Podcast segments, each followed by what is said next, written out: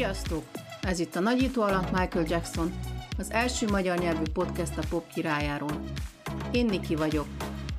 Én pedig Ági. Tekintettel arra, hogy az előző részekben nagyon nehéz témákat rágtunk végig, ötödik epizódunkban teszünk egy kis kitérőt, és a Jackson életét jelentősen befolyásoló betegségekkel és függőségekkel foglalkozunk. Bár mi fontosnak tartjuk ezt a témát, és az első epizódban jeleztük, hogy egy-két ilyen Michael Jacksonnal az emberrel foglalkozó adás is várható, a vádak megértését ennek a résznek a meghallgatása nem befolyásolja. Árnyalni viszont mindenképpen árnyalhatja, úgyhogy kezdjünk is bele. Beszéljünk egy kicsit az úgynevezett autoimmunbetegségekről. A közérthető definíció szerint az autoimmunbetegség azt jelenti, hogy az immunrendszer, tehát a szervezet védekező rendszere nem jól működik. Idegenként kezeli és megtámadja a saját egészséges sejtjeit. Megkülönböztetnek szerv-specifikus autoimmunbetegségeket, amikor egy bizonyos szerv károsodik a betegség miatt, de létezik szisztémás autoimmunbetegség is, amiben sok szervi érintettség áll fent. Az ilyen betegségek sokszor halmozódnak, és a beteg azon veszi észre magát, hogy nem egy, de több autoimmunbetegsége is van. Ezeket gyógyítani sajnos nem lehet, kezelésük sokszor immunszupresszásokkal, tehát immunrendszer gyengítő gyógyszerekkel történik. Hogy miért vezettem fel a témát? Hát azért, mert Michael Jacksonnak nem egy, de mindjárt kétféle autoimmunbetegsége is volt, az egyik a vitiligo, a másik pedig a lupus.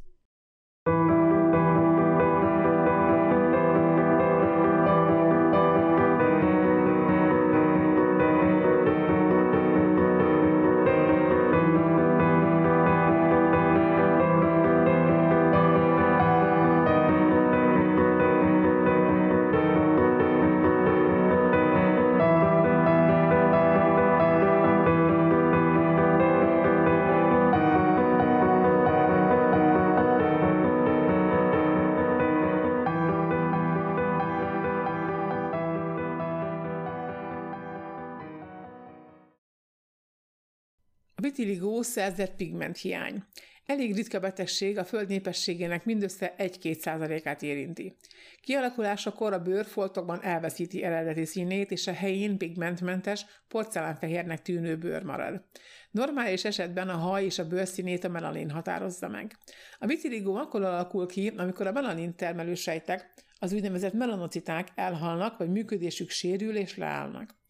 A pigmentvesztés sokszor érinti a szőrzetét és a hajat is, azok így megőszülnek. A betegség nem fertőző, kialakulásának oka pedig teljesen ismeretlen, bár úgy tartják, hogy nagy lelki megrázkodtatások elősegítik, hogy megjelenjen, ha a genetikai háttér egyébként megvan. Michael Jackson családjában ez a genetikai háttér megvolt, ugyanis nagyapjának Samuel Jacksonnak is vitiligója volt, a bátyjának, Jermainenek a combján alakult ki egy fehér folt, és Michael legidősebb fián, Prince-en is megjelent a betegség. Joe Jacksonnak, Michael Jackson napjának visszaemlékezése szerint egy pici folt már volt Michael kezén gyerekkorában is, de a vitiligó csak fiatal felnőtt korában hatalmasodott el rajta. A vitiligós foltok megjelenésük után nem maradnak statikusak, hanem egyre nagyobbak lesznek, és egyre több lesz belőlük. A terjedés nem egyenletes. A folyamat időnként lelassul, sőt, egyes foltok tekintetében még vissza is fordulhat, máskor pedig a betegség belobban, a foltok elszaporodnak, gyorsabban terjednek, illetve ritka esetben az is előfordulhat, hogy a pigmentvesztés a teljes testet érinti. Laikusként olvasva a betegségről nekem az volt a benyomásom, hogy az egész folyamat eléggé kiszámíthatatlan. Ugye emlékszünk még a Jordan Chandler ahol Larry Feldman, Chandler ügyvédje, annak örült, hogy Michael vitiligós. Ezt azért tette, mert úgy vélte, így bármit is mond Jordan, ha tépedés a foltok helyét vagy kiterjedését illetően meg lehet majd magyarázni azzal, hogy a vitiligó foltjai változtatják alakjukat és kiterjedésüket. A betegség fizikai fájdalommal nem jár ugyan, de hatalmas lelki terhet jelent. Jelentősen rombolja az önbecsülést, megnehezíti a társadalmi beilleszkedést, a társkeresést is. Minél sötétebb az eredeti bőrszín, a betegség annál feltűnőbb. A vitiligó ráadásul jellemzően olyan helyeken jelenik meg először, mint a végtagok és az arc, amit nehéz eltakarni. Michael Jacksonnál valamikor a 80-as évek elején kezdődhetett el ez a betegség, nagyjából 79 és 82 között. Erről azok a fényképek tanúskodnak, amelyeken már látszik a kialakult betegség idézőjeles ellenszere, a smink. Jacksonnak színpadi emberként ma már akár lehetne is az a választása, hogy ő így él, és tessék őt foltosan és elfogadni. A 80-as évek eleje azonban még eléggé más világ volt. Gyakorlatilag vagy a karrierje csúcspontja előtt vissza kellett volna vonulnia a betegsége miatt, vagy rejtegetnie kellett a foltokat, Más választása nem nagyon lehetett. És ő ez utóbbit választotta. A sajtó aztán nagyon sokat gúnyolta az időnként láthatóan sok smink használatáért. Holott nem ő volt az egyetlen ismert ember, aki sminkelte magát, gondoljunk csak David Bowie-ra vagy Prince-re. Ma már, mikor mindenkinek kamera van a kezében, még sminkel elfedve is igencsak nehéz lenne eltitkolni egy ilyen betegséget, ebben viszont segítségére volt Jacksonnak a 80-as évek, mert könnyebb volt kontrollálni, hogy csak akkor készüljenek róla felvételek, amikor kell. Ő ugyanis nagyon sokáig egyáltalán nem beszélt a betegségéről. Teljesen érthető oka volt erre, onnantól kezdve mindenki azt figyelte volna, hogy hol van rajta egy fehér folt, és ő maga, mint művész, nem létezhetett volna a betegség címkéje nélkül. Amellett sem menjünk el, hogy elképesztően nagy lelki terhet jelent egy ilyen betegség, még egy hétköznapi ember számára is. A világ legismertebb és legtöbbet fotózott emberénél, akit amúgy sem szeret túlságosan a sajtó, a betegség terhe megsokszorozódik. Így szerintem érthető, hogy nem sietett bevallani azt, hogy beteg. Arról nem is beszélve, hogy Jackson olyan környezetben szocializálódott, ahol a tökéletes külső alapkövetelmény, és ahol e téren hibázni nem szabad. Régebbi koncertfelvételeket visszanézve tűnik csak fel, hogy sokszor ő volt az egyetlen, aki a színpadon tetőtől talpig volt öltözve.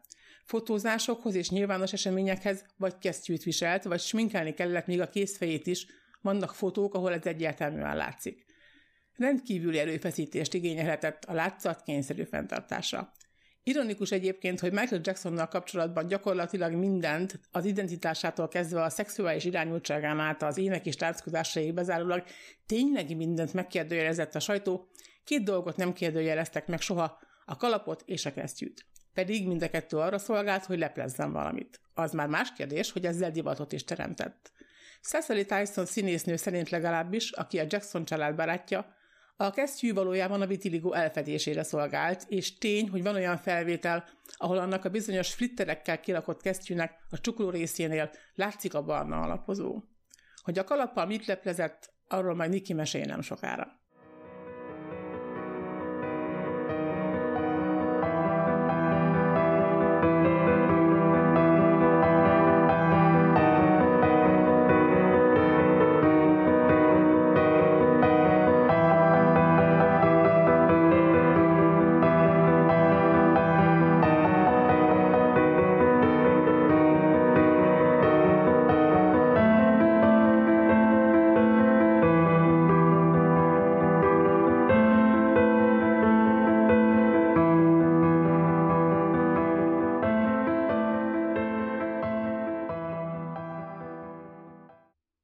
Egyik korábbi adásunkban már érintőlegesen beszéltünk Michael égési sérüléséről.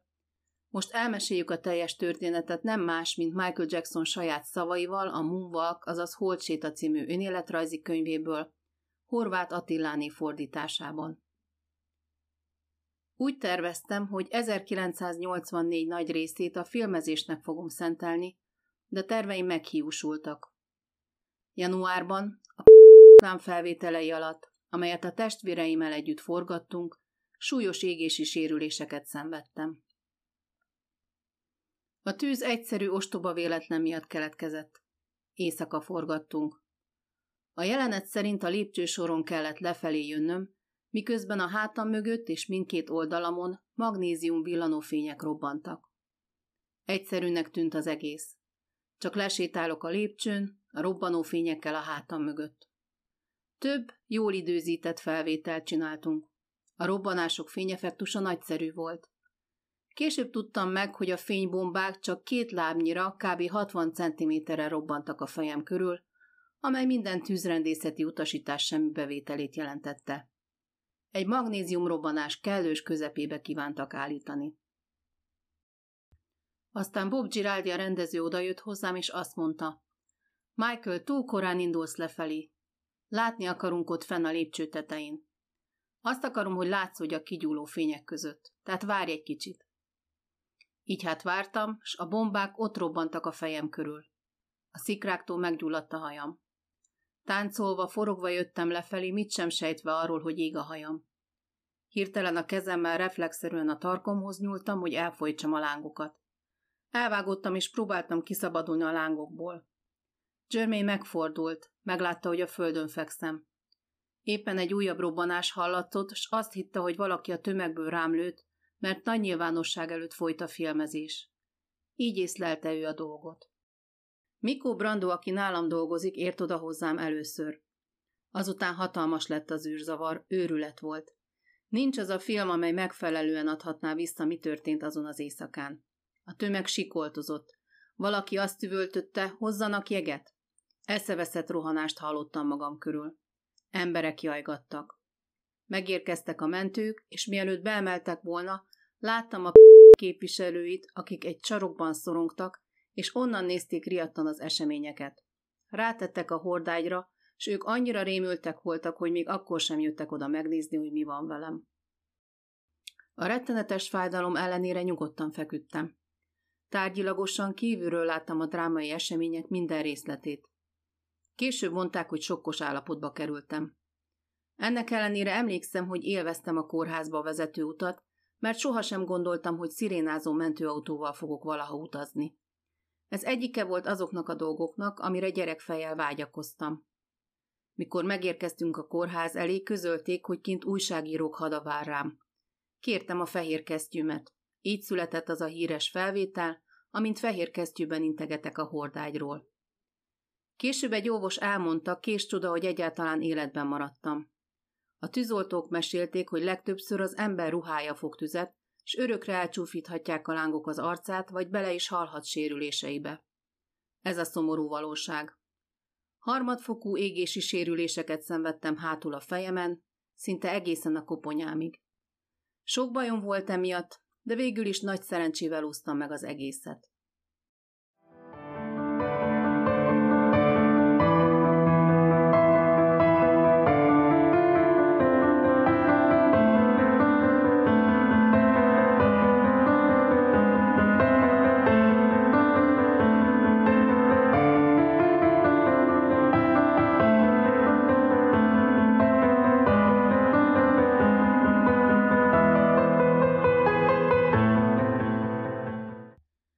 Michael tehát kórházba szállították, ellátták, áprilisban dr. Stephen Hofflin helyreállító műtétet végzett a skalpján, és hihetnénk azt, mint ahogy a közvélemény sokáig hitte is, hogy ezzel a dolog lezárult. Jacksonnak külön fodrásza volt, Carol Lamer, aki a nagy nyilvánosság előtt nem volt ismert, és ez nem véletlen. Értető módon Michael nem szerette volna, ha az egész világ megtudja, hogy póthajat Pepit kell használnia. De hogy végül is milyen szövődményekkel, beavatkozások sorával járt ez a sérülés, azt a Catherine Jacksonnak, Michael anyjának a 2009-es koncertszervező cég ellen indított peréből, pontosabban néhány tanúvalomásból lehet elég jól összerakni. Debbie Rowe, Jackson második felesége, és nem mellesleg dr. Arnold Klein bőrgyógyász asszisztense volt. Klein doktor egészen élete végéig kezelte Michael-t számtalan bőrgyógyászati problémájával kapcsolatban. Ezek közé tartozott a skalpján keletkezett kopasz sáv, mint egy 10 cm hosszú és 5 cm széles felületen. A kopasz folton időről időre keloidos hegesedés jelent meg. Ez a keloid tulajdonképpen az, amit talán többen ismertek úgy, hogy vadhús. Mindamellett, hogy esztétikai probléma, tehát Jacksonnak póthajjal, kalappal kellett rejtegetnie, lehetetlenné tette az újabb helyreállító műtétet is. A keloidoktól szteroidos inekciókkal próbáltak megszabadulni, de ne csak egyszerű fecskendőt képzeljünk el. Az ilyen vadhúsos szövet olyannyira kemény, hogy egy speciális pisztolyjal lehet csak belejuttatni a szteroidot. A cél az volt, hogy a keloidok felpúljanak és elsimuljanak. 1993. március 16-án a sepphely megfelelő állapotban volt ahhoz, hogy dr. Gordon Sasaki megkezdje azt az eljárást, melynek eredményeként Jacksonnak újra normális, hajjal borított fejbőre lett volna az érintett területen is. Első lépésként ballont helyezett el az énekes fejbőre alá, melybe három alkalommal orvosi sóoldatot töltöttek, hogy kitágítsák a fejbőrt. Valamikor június-júliusban a Dangerous Tony bankoki szakasza előtt távolította el dr. Sasaki a balonokat, és illesztette össze a haja borított fejből részeket. Az bizonyos, hogy június 30-án figyelmeztette az énekest, hogy az újonnan keletkezett, mint egy két és fél centiméter széles sepphelynek szellőznie kell. Augusztus 15-én pedig kimondottan azért voltak Michaelnek nagy fájdalmai, mert a műtéti heg mentén neuróma alakult ki, azaz egy fájdalmas és érzékeny idegköteg. Itt utalnék vissza egy korábbi megjegyzésemre, hogy ebben az időszakban Michael hatalmas kalapokat hordott. A kalap funkciója nem csupán a hatalmas pukli eltakarása volt, hanem később az is, hogy a műtéti seb valamennyire levegőzzön. És egy személyes megjegyzés. Elgondolkodtató, hogy Jordan beszámolóiból a hatalmas pukli Jackson fején, majd a gyógyuló műtéti heg, illetve a fájdalmas neuroma hiányzik, egyszer sem említi ilyesmit. A korábban már idézett David Nordál festőművész viszont megemlíti az előző adásunkban már hivatkozott interjúban, és Carola Mer Michael fodrásza is egy beszélgetésben, az MJ Cast podcast egyik adásában, amit behivatkozunk majd az epizód leírásába. Elmondása szerint jót nevettek azon michael hogy a balonokkal a fejbőre alatt úgy nézett ki, mint egy marslakó. 1997. október 31-én dr. Sasaki még egy műtétet végzett, hogy csökkentse a már korábban keskenyebbé tett kopaszfolt szélességét. Debirov úgy val a hogy a helyreállító műtétek végül sikertelennek bizonyultak. Az egész terület úgymond szétesett. Hogy miért? Carol Lamer szerint egyrészt nem feltétlenül a leghozzáértőbb sebész végezte a műtétet, másrészt nem volt megfelelő az utókezelés, Jacksonnak turnéznia kellett, a heg elfertőződött, a kopasz volt csak nagyobb lett. Debbie Rose szerint a lupus volt a ludas. Erről most Ági fog nektek mesélni.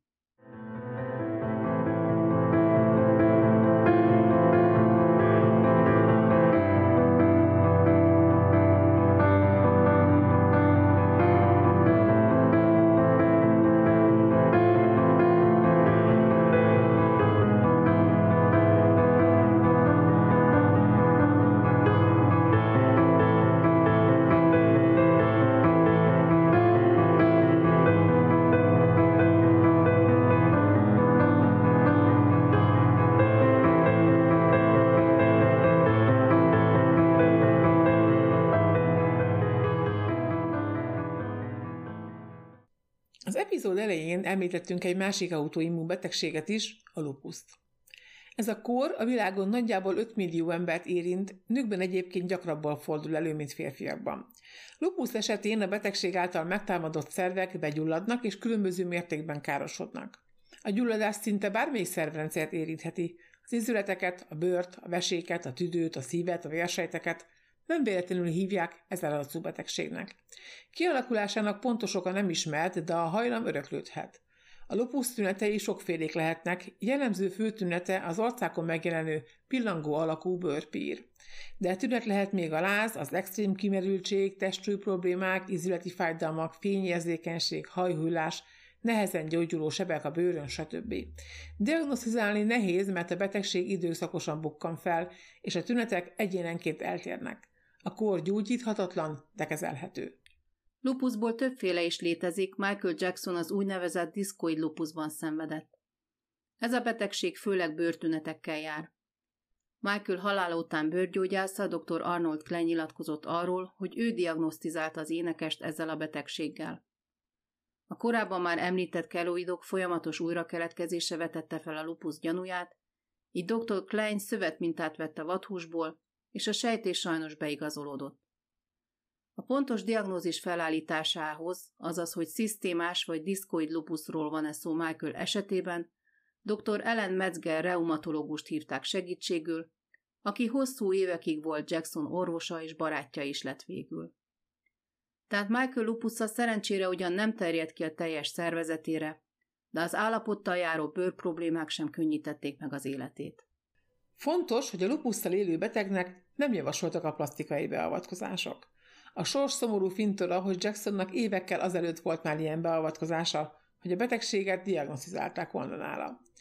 A lupuszos beteg szövetei ugyanis, mint az az égési sérülés hegején is láthattuk, nem gyógyulnak rendesen. Ehhez kapcsolódóan, hogy idézzem meg dr. Richard Strick bőrgyógyászt. Őt 1993-ban Tom Snedon kerületi ügyész jelölte ki, hogy vizsgálja felül Jackson orvosi feljegyzéseit, amelyeket a bőrgyógyászától és a plastikai sebészétől foglaltak le. Dr. Strick minden orvosi dokumentumot látott, ami Jackson-t érintette, és nem mondható, hogy az irányába elfogult lett volna, ő az amerikai kormánynak dolgozott. jelen volt azon a bizonyos mesztelen motozáson is. Az orvosi feljegyzések átvizsgálása után dr. Strick a következőkre jutott. A Jackson orrán végzett beavatkozások az első kivételével helyreállító műtétek voltak. Egyrészt, mert Jackson az első műtétjét követően nem kapott rendesen az orrán át levegőt, másrészt, mert a lupus elpusztította az orszövet egy részét. Tehát a további műtétek célja mindössze ennyi volt. Megpróbálták az orrát helyreállítani normális állapotba. Ezt onnan tudjuk, hogy dr. Strick kamera előtt beszélt erről Geraldo Rivera újságírónak.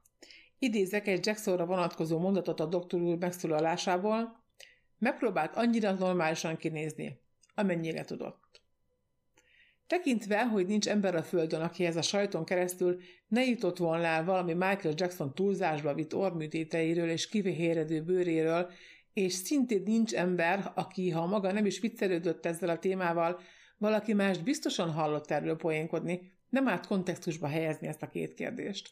Michael Jackson nem volt megszállottja a műtéteknek, és nem akart fehér ember lenni, hanem beteg volt. Autoimmun beteg volt, mely betegségeket nem ő irányította, sőt, bizonyos értelemben nem volt túl sok kontrollja a fölött, hogy mi történik a külsejével. A vitiligo a bőre színét és ezzel az arca karakterét változtatta meg drasztikusan. A baleset miatt a haja egy része lett oda, a lupus pedig többek között az orszövetet pusztította el. Amiket Jackson tett, hangsúlyozottan az orvosaival együtt döntve, azt azért tette, hogy annyira normálisan nézzen ki, amennyire ez lehetséges. Az eddig elmondottak után nem lepődhetünk meg túlságosan azon, hogy Jackson soha nem volt elégedett a külsejével. Sőt, egyrészt volt felesége tanulvallomásából, másrészt pedig a saját elmondott szavaiból is tudjuk, hogy a külső megjelenése miatt erős szorongások gyötörték. Ami nem is csoda, tekintve, hogy a megjelenésére neki, mint hírességnek, fokozottan ügyelnie kellett.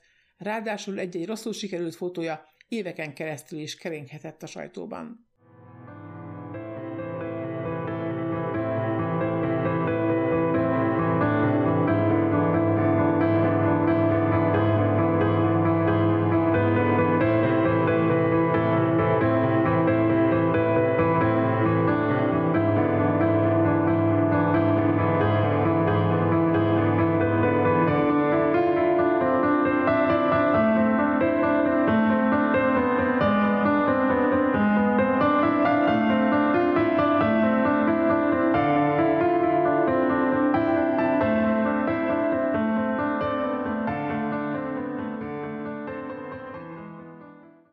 Sajnos a bajok a fentiekkel még mindig nem értek véget, ugyanis Michael Jacksonnak visszatérően inszomniája volt, azaz éjszakánként vagy nem tudott aludni, vagy ha elaludt is, hamarosan felébredt.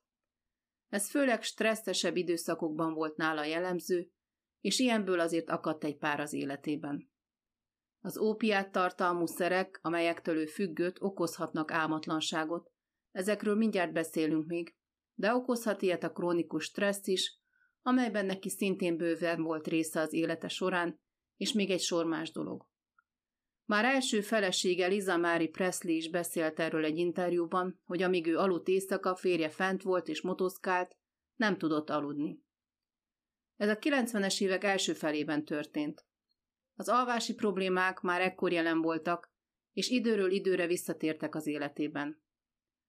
Egy orvosának, dr. William B. Wellinnek, aki a 2000-es évek elején kezelte, valamint második feleségének Debbie Rowe-nak a tanúvallomásából egyaránt kiderül, hogy Jackson már a 90-es évek második felében a History turné folyamán orvosi felügyelet mellett intravénás altatószerekkel altatták, mert a turnétól annyira felfokozott állapotba került, hogy nem tudott aludni.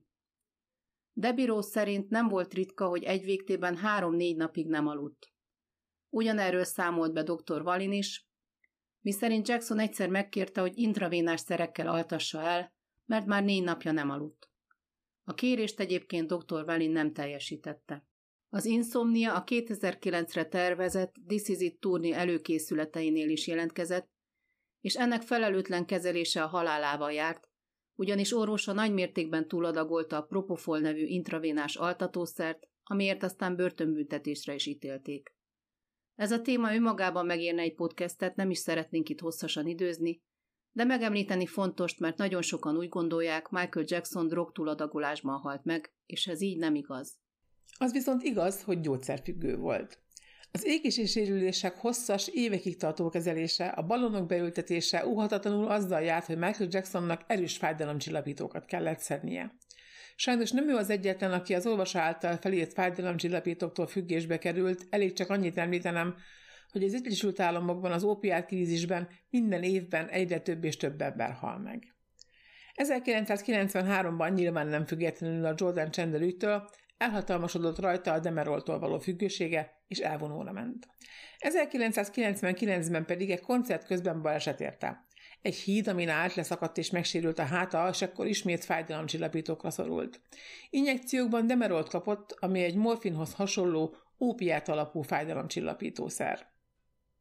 1993-ban abban a beszédében, amit Neverlandről élőben sugároztak, és amiben a saját általatlanságát hangsúlyozta, Jackson röviden beszélt a függőségéről is. Ezt mondta, idézem. Amint talán már hallották, turnin végeztével külföldön maradtam, hogy kezeltessem fájdalomcsillapító függőségemet. Ezt a gyógyszert eredetileg azért írták fel, hogy enyhítsék a fejbőrőmön végzett rekonstrukciós műtét okozta kínzó fájdalmat. Az előbbiekben már említett dr. Velin arról tanúskodott, hogy ő kezelte Michael Jackson-t hátsérülése után Demerollal, és bár biztosan nem tudhatta, de gyanította, hogy valaki mástól is kap az énekes Demerolt, és hogy intoleranciája alakult ki a nyugtatókkal szemben, mert egy alkalommal Jackson bevett hat darab Xanax tablettát, aminek semmilyen hatása nem volt. Ugyanakkor arra vonatkozólag is vannak információink, hogy Jackson tisztában volt az állapotával, és konkrét lépéseket tett az addikció leküzdésére. 2002-ben ugyanis ő kérte meg dr. Velint, hogy hagyják abba a Demerol injekciózását, mert egyre több kell neki belőle. Szintén ebben az évben a bőre alá, pontosabban a hasán lévő bőr alá egy eszközt ültettek be, egy úgynevezett naltrexon implantátumot, ami egy félcentis, vékony henger alakú eszköz, ami 60-90 napig van a testben, és gátolja a bevett gyógyszerek hatását. Ez dr. Alimorát Farsiannak, Jackson egy másik orvosának tanúvallomásából tudjuk, aki ezt az eszközt 2002-ben egymás után több alkalommal is beültette. Az elérhető tanúvallomásokból egyértelműen az a kép rajzolódik ki, hogy a gyógyszerfüggőség nem folyamatosan uralta Michael Jackson életét, hanem időszakosan bukkant fel. Már csak abból is sejthető, hogy ez igaz, hogy dr. Patrick Tracy, aki Írországban volt a bőrgyógyásza, ahol Michael a 2005-ös per lezárulta után egy ideig élt, könyvében arról ír, hogy Michael halála után őt nagyon meglepte, hogy a sajtó úgy állította be az énekest, mint egy drogfüggőt, aki saját magának köszönheti a vesztét, és leszögezi, hogy az ő tapasztalatai szerint Michael nem volt drogfüggő.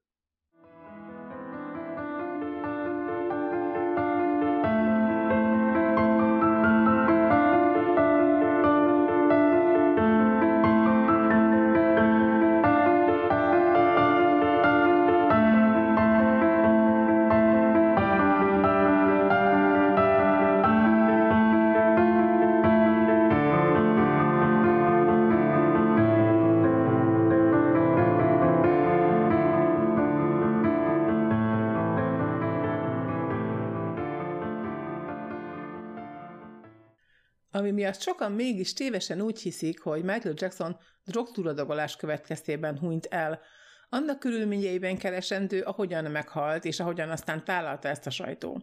Tehát rá kell néznünk erre is, és ebben segítségünkre van a nyilvánosságra került boncolási jegyzőkönyv, valamint emberülését elítélt orvosának, Konrad Murraynek a rendőrségi kihallgatása. Megjegyzem, hogy az énekes halálának a témája önmagában megérne egy teljes podcastet, úgyhogy itt most csak a lényegre szorítkozunk. A boncolási jegyzőkönyvben olvashatóak szerint Jackson szervezetében orvosi kapható nyugtató, szorongásoldó és fájdalomcsillapító szereket találtak, lorazepamot, diazepamot, midazolamot, stb. A sokféle nyugtatót, amit a szervezetében találtak, Conrad Murray azért adta be intravénásan, hogy Michael Jackson propofol használata nélkül aludjon el. Ám ez a kísérlet nem járt sikerrel, több órányi nyugtatózás után a popkirály még mindig teljesen éber volt. Murray ezek után döntött a végzetes adag propofol beadása mellett. Fontos adalék, hogy a propofol nem okoz függőséget. A rendőrségi kihallgatásának jegyzőkönyvéből tudjuk, hogy az orvos, saját bevallása szerint legalábbis, 60 napig, azaz két hónapig ütötte ki propofollal az énekest éjszakánként. Conrad murray nem véletlenül nem tartjuk szava hihető embernek, de ha ez a 60 nap igaz, úgy valószínűleg Michael Jackson az egyetlen ember, aki túlélt két hónapot valódi alvás nélkül. Ugyanis, amit a Propofol előidéz, az nem igazi alvás. Használatakor hiányoznak a szervezet pihenéséhez nélkülözhetetlen REM fázisok, tehát a szervezetet ugyan kiütik, de valódi pihenés ilyenkor nem történik, és értelemszerűen ezt az állapotot hosszú távon nem lehet fenntartani. Amit azonban fontos hangsúlyozni, hogy Michael Jackson a halálát okozó szerekkel nem elszállni szeretett volna, hanem aludni. Nem euforikus állapotba akart kerülni, csak pihenni szeretett volna. Sajnos eme többrekülése az olvasó felelőtlen és dilettáns döntéseinek a hatására az életébe került. Pedig, mint ezt a boncolási jegyzőkönyve is megállapítja, alapvetően egészséges ember volt, aki sokáig élhetett és alkothatott volna még.